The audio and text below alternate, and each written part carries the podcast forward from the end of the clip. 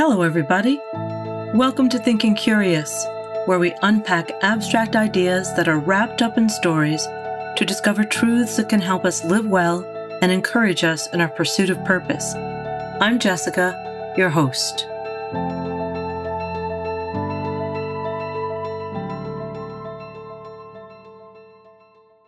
Today, we're going to be looking at the fourth story in our short story series. It's the seemingly simple story, Goldilocks and the Three Bears.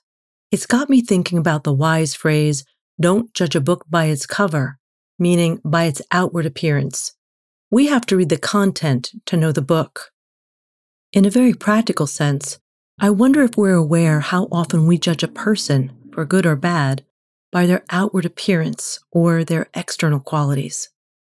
External qualities include things like skin color, color of their eyes, their height, their weight, their last name, their age, how they dress, where they live, what they drive, where they go to school, what degrees they hold, or where they work.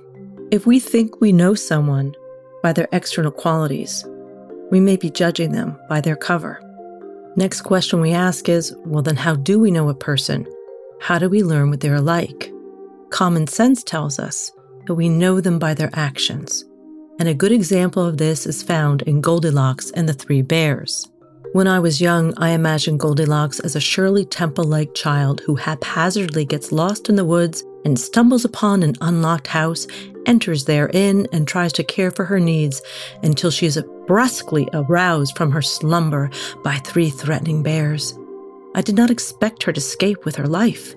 However, my recent brush up on the story opened my eyes to the author's use of the characters to illustrate something that had once been common sense that actions tell us more about a person than what their outward appearance does. I've lived in places where seeing bears in my yard was not unusual, although it was never comfortable. They are wild animals that can be very threatening and destructive. Little girls, on the other hand, are not a threat especially to bears. So the author very intentionally chooses these two characters to make a point. The author flips the table on the qualities we might expect from these characters. In this story, the bears are not aggressors, trespassing, stealing, and destroying. Goldilocks is. At the same time, the storyteller does not represent either character as representing all bears or all girls.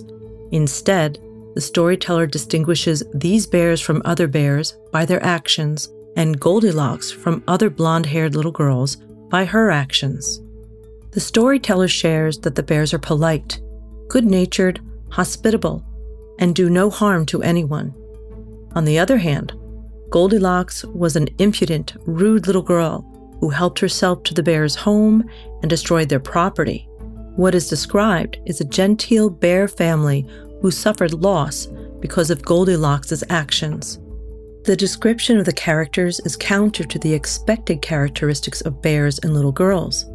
For a short story, it creates characters with great dimension by describing their external and internal qualities, their actions, and offers reasons for their actions.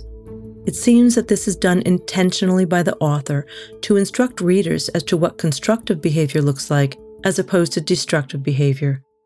The author of this fairy tale abandoned commonly accepted beliefs about the behavior of bears and little girls, using irony to alert the reader to the fact that looks can be deceiving. We should take this advice to heart and guard against judging a book by its cover, or labeling an individual with an identity and putting them in a box that defines them. In so doing, we underestimate human worth as it did in ancient times when groups of people were assigned value and limited freedom according to their social class, from which there was no or few ways to bust out of the box. We will return to the story of Goldilocks and the Three Bears for part two in our next episode. For such a short and simple story, you would be surprised at what it holds, so you may want to use the link below to give it a read. Challenge yourself to identify the internal and external traits and actions of the characters layered throughout the story. Thanks to all the story lovers, thinkers, and curious who joined me today. Tap the follow button or ring the bell to catch the next show we'll be bringing you. Join the Thinking Curious Project to receive podcast announcements and updates, support our work, and receive advanced release of the Thinking Curious review. The review is a deeper analysis of the topics that generate the ideas shared during the podcast.